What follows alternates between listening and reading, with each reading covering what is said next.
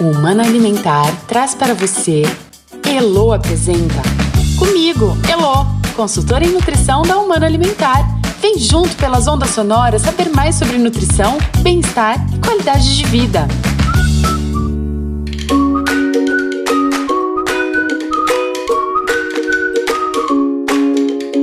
Oi, gente, tudo bem? Feliz demais por estar aqui e por poder conversar mais uma vez com vocês sobre nutrição, assunto que eu amo e que a Humana Alimentar domina como ninguém. A cada 15 dias, a gente recebe aqui profissionais da área de saúde para debater assuntos relacionados à nutrição, a área que tem relação direta com a nossa saúde física, mental, intelectual, emocional e até mesmo espiritual. Nosso objetivo é que você perceba a importância dos nutrientes para melhorar a sua vida e das pessoas que você quer bem. E no sétimo episódio do nosso programa debatemos o tema anemias. Quem conversa com a gente sobre o assunto é a nutricionista Rosângela Baroni, diretora-presidente da Humana Alimentar. Rosângela, seja bem-vinda mais uma vez ao nosso programa. Oi, Elô, muito obrigada. É um prazer estar aqui e eu agradeço muito o convite. Rosângela, para começar o nosso bate-papo, gostaria que você explicasse o que são anemias.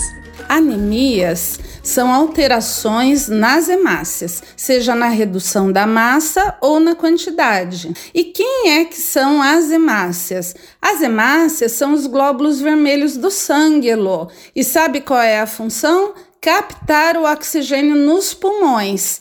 E por que elas podem fazer isso? Porque dentro da hemácia tem uma proteína chamada hemoglobina, né, que a integra. E quando a hemácia captura o oxigênio, esse oxigênio se liga à hemoglobina, se transformando em oxihemoglobina. E essa hemácia transporta esse oxigênio para as células do corpo. E por que que as células do corpo precisam de oxigênio? Elas precisam de oxigênio, Elô, para fazer o que a gente chama de processo de respiração celular, que é um mecanismo básico de produção de energia para a vida da célula e do corpo humano. Só que o produto final dessa respiração celular é o gás carbônico. E o gás carbônico, ele precisa ser eliminado da célula. Ele é um produto final e ele é tóxico. Então, a hemácia faz essa troca. Quando ela vem com a hemoglobina carregando o oxigênio, o oxigênio é liberado para a célula. Essa hemoglobina que fica livre liga-se então a esse gás carbônico, se tornando carboxiemoglobina hemoglobina. E aí essa hemácia, agora com o gás carbônico, ela circula retornando aos pulmões, aonde ela faz novamente a troca gasosa, ou seja, ela chega, libera o CO2, então no ar que a gente expira, a gente libera o CO2 e quando inspiramos, captamos o oxigênio. E esse ciclo se repete indefinidamente enquanto houver vida, porque somos seres humanos que inspiramos oxigênio, dependemos desse oxigênio para produzir energia nas nossas células. Um dos produtos finais dessa produção de energia que não serve para o corpo é o gás carbônico. Quem faz esse transporte essa troca são as hemácias, tá? Portanto, elas são fundamentais para essas trocas gasosas e para função energética celular. E Elô, eu não sei se você sabia que as hemácias são tão especializadas nessa função que são células que não possuem mitocôndria. A mitocôndria Elô, é a organela aonde ocorre a respiração celular, ou seja, elas não usam o oxigênio porque não tem a mitocôndria apenas transportam. Então, recapitulando, Anemia são alterações nas hemácias, os glóbulos vermelhos do sangue. Isso pode ser na redução da massa, e a massa da hemácia é medida pela hemoglobina ou na quantidade de hemácias. Como as anemias são classificadas? Elô, eu vou abordar a classificação das anemias segundo a causa, ok? São cinco causas. Uma é por doenças da medula óssea, né? Que interfere, a medula é local onde se faz a produção das hemácias. Então, aqui a gente tem leucemias, linfomas, mieloma, mielodisplasia, dentre outras. A segunda causa é doenças que comprometem a proliferação e a maturação das hemácias, como é o caso da insuficiência renal, inflamação crônica, dentre outras. A terceira causa pode ser pela presença de mutações que comprometam a produção e vida útil das hemácias. É o que acontece na anemia falciforme, na talassemia, na anemia de Falcone, dentre outras. A quarta causa é pela redução da vida útil das hemácias na circulação que é o caso aqui, né? Aqui se enquadram as anemias hemolíticas. E por fim, a última causa, ou quinta, é por carência de nutrientes, que são as anemias que nós denominamos anemias nutricionais, ou seja, ocorre um desequilíbrio entre a oferta do nutriente e a demanda do nutriente, ou seja, o quanto o corpo de fato precisa para produzir essas hemácias, ok? E isso pode ser por uma redução de ingestão, por um aumento de necessidade ou até por uma perda crônica do nutriente. Quais são os sintomas das anemias? Bom, Elo, como a hemácia né, tá ligada a levar o oxigênio para a célula para a produção de energia, quando existe anemia, o principal sintoma é o cansaço generalizado, né? Porque falta energia para essas células desse corpo. Então, o indivíduo se sente fatigado o tempo todo.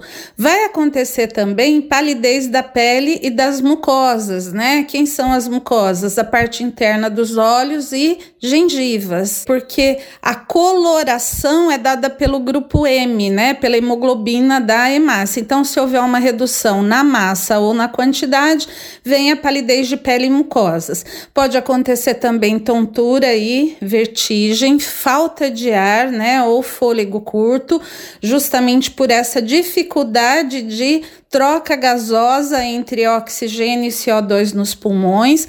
O coração pode se acelerar, né? Então, um ritmo mais acelerado, porque o coração precisa bater mais rápido para que haja uma circulação mais rápida, para que as poucas hemácias deem conta, ou as hemácias reduzidas, vamos chamar assim, de levar o oxigênio nas células. Isso pode trazer dor no peito, pode haver dor de cabeça pela menor oxigenação, pode haver falta de apetite Um outro sintoma pode ser mãos e pés frios e pode também acontecer o desejo de comer coisas estranhas, principalmente no caso das anemias nutricionais, como por exemplo o desejo de comer terra, o desejo de comer tijolo ou o desejo de comer gelo.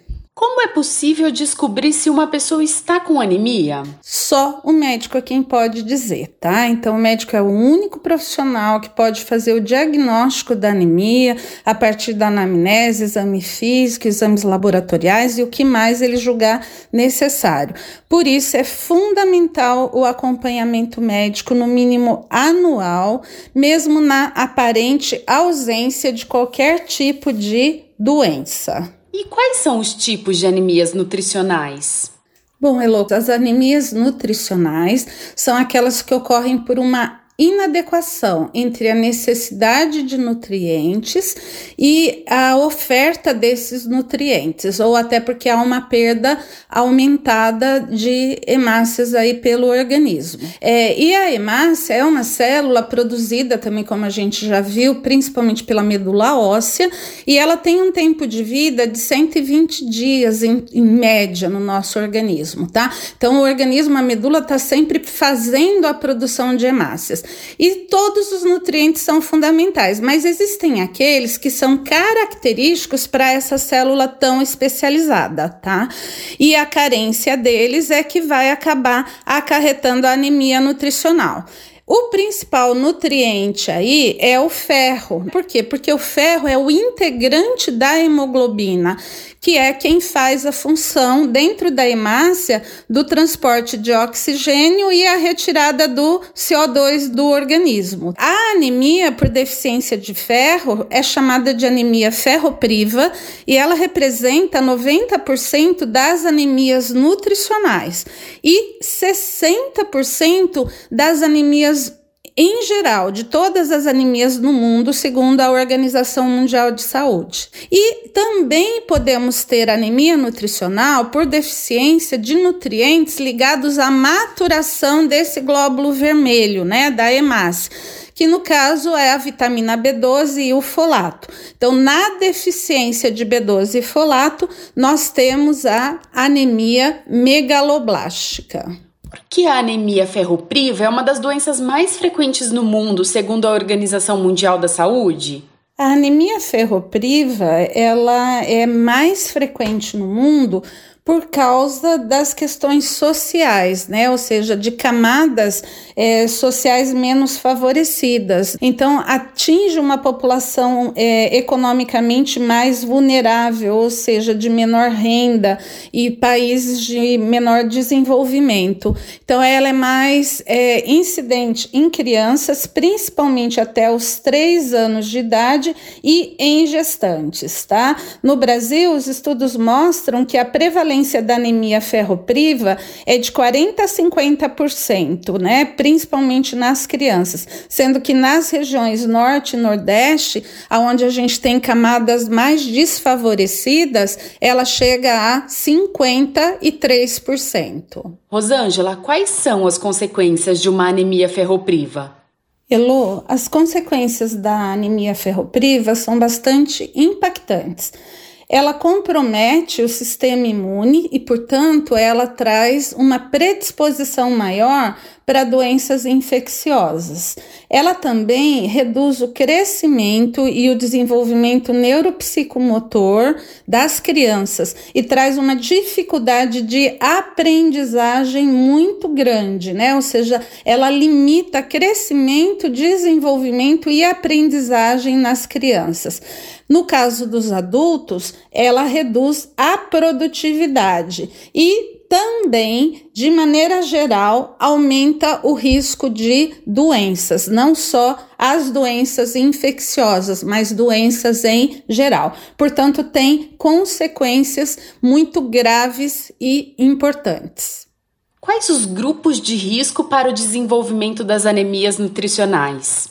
Os grupos de risco, né, ou vulneráveis para o desenvolvimento das anemias nutricionais são é, principalmente aqueles aonde existe uma necessidade aumentada do nutriente ou uma perda aumentada desse nutriente e a ingestão não é adequada a essa necessidade. Quem seriam?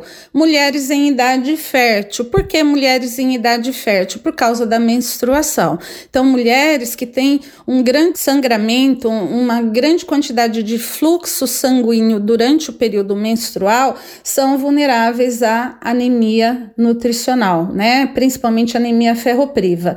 O mesmo acontece no período em que a mulher está gestante ou amamentando. Aí por quê? Porque há uma necessidade aumentada desses nutrientes na gestação para a formação do feto, da criança e na amamentação para oferta, né, desses nutrientes no leite materno. As crianças também são outro grupo de risco durante os períodos de crescimento, né? Por quê? Porque há um aumento da necessidade. Então, se está havendo crescimento e aumento do organismo, precisa haver também, isso precisa ser acompanhado do aumento na produção de hemácias. O mesmo se aplica aos adolescentes em fase de crescimento. Então, todos os, esses grupos, né, em fases de crescimento ou mulheres em idade fértil.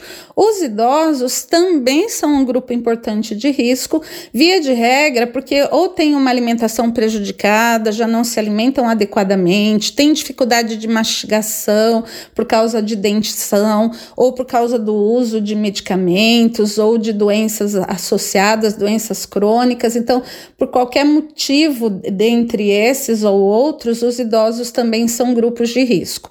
Um outro grupo de risco importante importante são os pacientes submetidos à cirurgia da obesidade, ou seja, cirurgia bariátrica, onde a gente vai ter o comprometimento da absorção dos nutrientes, do ferro, da B12 e do folato, tá? Indivíduos com doenças que causam perda de sangue também estão no grupo aí por causa de perda, então às vezes perdas não visíveis numa hemorroida, em doenças inflamatórias intestinais, em doença diverticular, é, mas que são crônicas, né? Menores e crônicas e podem levar aí à anemia. Assim como também a gente tem indivíduos com dietas restritivas, né? Que comem pouco ou dietas desbalanceadas. Exemplos seriam indivíduos com transtornos alimentares, como anorexia nervosa, bulimia, os veganos que não usam, é, obviamente, como o próprio nome diz, alimentos de origem animal e a vitamina B12 só existe em alimentos animais, portanto, veganos precisam ser suplementados com B12. Se não forem, terão anemia, né, por deficiência de B12 e população população de baixa renda, via de regra, pode ter uma redução de acesso aos alimentos que contêm esses nutrientes, ou pode viver em condição sanitária que predispõe parasitoses e outras situações aí que levam à competição, à perda desses nutrientes ou até sangramento intestinal, tá? E por fim, indivíduos com doenças crônicas também são mais vulneráveis às anemias nutricionais. Então, pacientes oncológicos, né, ou com câncer, pacientes renais crônicos, pacientes com insuficiência hepática, alterações da tireoide, doença inflamatória intestinal, artrite reumatoide, doenças autoimunes, entre outras. Qual deve ser o tratamento das anemias nutricionais? E como o profissional da nutrição pode auxiliar neste processo? Bom, Elo, o tratamento né, da anemia nutricional, obviamente, depende de qual é o tipo de anemia, ou seja, do diagnóstico médico, qual é a indicação médica, se vai haver uso do medicamento ou não, e o papel do nutricionista é fundamental, porque o nutricionista é o profissional que vai fazer a adequação da dieta. No caso da anemia ferropriva, obviamente que essa dieta precisa ter um aporte reforçado de ferro. E aí vale a pena a gente dizer que nós temos dois tipos de ferro. O ferro M, que é melhor absorvido pelo organismo, né, tem uma facilidade maior de absorção, e o ferro não M, que já é, é, tem uma absorção um pouco menor. Quais são os alimentos que são fontes do ferro M? São todos os alimentos, as proteínas de origem animal. Elas também contêm o ferro, que é o ferro M, ou seja, de melhor absorção. Então, a gente está falando das carnes vermelhas, das vísceras, como o fígado, coração, miúdos, também das aves, dos peixes e da carne suína. Em relação ao ferro não M, nós nos referimos às fontes proteicas vegetais, como é o caso das leguminosas, que são ricas em ferro, né? Então, quando a gente fala no feijão, qualquer tipo de. os feijões de maneira geral, na lentilha, na soja, na ervilha seca, no grão de bico, essas são as leguminosas que são ricas em ferro. Também as hortaliças verde escuras, como é o caso da couve, do brócolis, do espinafre, do agrião, da rúcula é, e assim por diante. E nós temos no mercado também, é, é até como uma política de saúde pública, alimentos enriquecidos com ferro como é o caso da farinha de trigo e farinha de milho enriquecida com ferro. A observação é que quando nós consumimos alimentos fontes de ferro e principalmente os fontes de ferro de origem vegetal, isso deve ser feito na mesma refeição com alimentos fontes de vitamina C, porque a vitamina C, ela transforma esse ferro não M, ela converte numa forma química M que é melhor absorvida. Quem são os alimentos ricos em vitamina C? As frutas cítricas, como é o caso do limão, da laranja, do abacaxi, do morango, da acerola e também os tomates, são bastante ricos em vitamina C.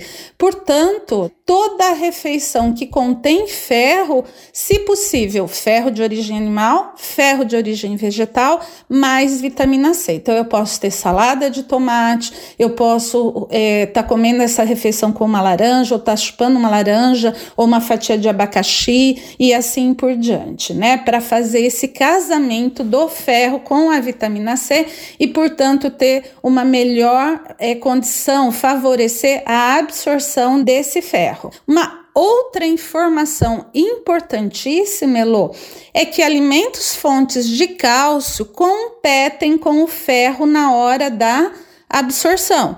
Portanto, nas refeições aonde eu faço uso do ferro, eu não devo usar fontes de cálcio. Então, o ferro, ele deve ficar principalmente no, nas refeições principais, almoço e jantar.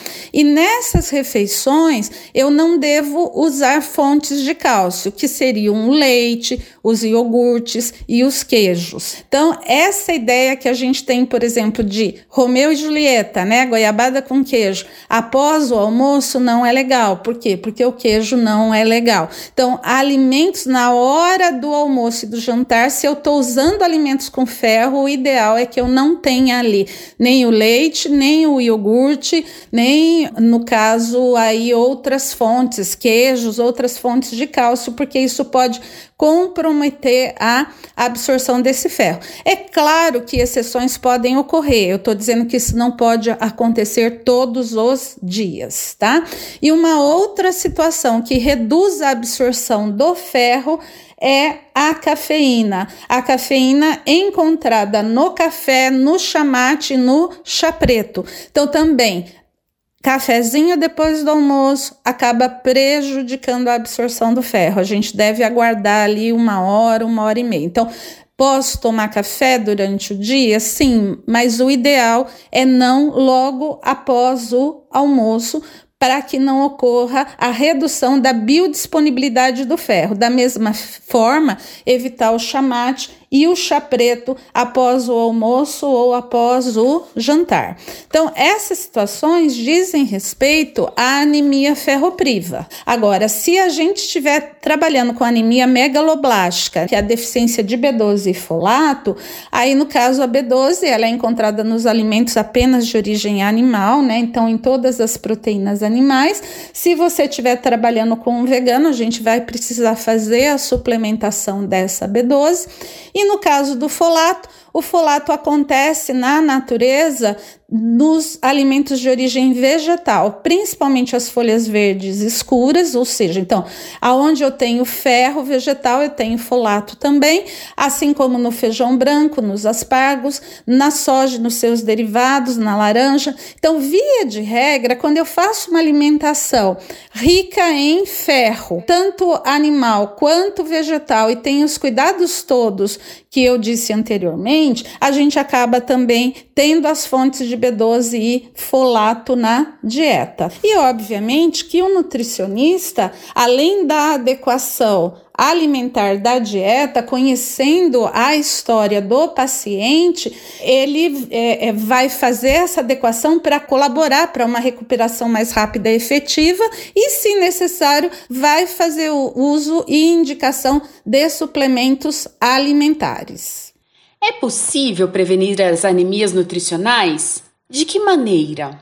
Sim, Elo, é possível sim prevenir as anemias nutricionais, né? De que maneira? Com uma alimentação balanceada, uma alimentação variada, uma alimentação fracionada, aonde nós tenhamos as refeições, aonde a gente vai privilegiar as fontes de ferro, né? Por exemplo, almoço e jantar, e as refeições onde a gente vai privilegiar o cálcio. Lembra? Não colocar junto para que nós é, não tenhamos conflito na hora de absorção. Sendo que nos momentos em que eu coloco as fontes de ferro, eu uso junto a vitamina C, né, para melhorar essa biodisponibilidade e evito o café, o chamate e o chá preto. Também é importante evitar o excesso de álcool, porque o álcool pode trazer uma inflamação da mucosa digestória e, portanto, reduzir a absorção, né, a biodisponibilidade desses nutrientes. Também é fundamental não usar o AAS, o ácido acetil salicílico, sem indicação e acompanhamento médico, porque isso pode provocar sangramento gastrointestinal. Aliás, né, Elo, remédio nenhum sem indicação médica. Remédio só pode ser prescrito pelo médico e não é a gente fazer o uso porque acha que é inócuo, que não vai trazer problema. No caso do AAS, sem acompanhamento e sem indicação, eu posso ter sangramento gastrointestinal é, de menor monta, mais crônico e acabar desenvolvendo aí uma anemia. E por fim, visitar o médico regularmente para checar exames de rotina, principalmente aqueles grupos vulneráveis, né, aqueles grupos de risco, mas é pelo menos uma vez ao ano tá consultando o médico para ter certeza que está tudo bem e buscar sempre um estilo, um hábito de vida saudável, com alimentação balanceada e variada. Rosângela, muito obrigada por sua presença em nosso programa. Oi, Elo, eu que agradeço. Nutrição é a nossa paixão e poder compartilhar a informação, poder compartilhar o conhecimento sobre nutrição é muito bom, porque conhecimento, informação é poder, é poder para melhores escolhas, é poder para que a gente tenha uma vida mais saudável, mais plena, uma vida realmente onde nós possamos aproveitar todas as oportunidades intensamente. Então, vamos ficar de olho, manter hábitos saudáveis e vamos evitar as anemias nutricionais com estilo de vida adequado e correto e vamos fazer o nosso acompanhamento clínico anual. Muito obrigada e tchau para vocês. Viram só como a nutrição faz a vida da gente melhor? Então continue acompanhando o podcast Elo Apresenta pelas ondas sonoras.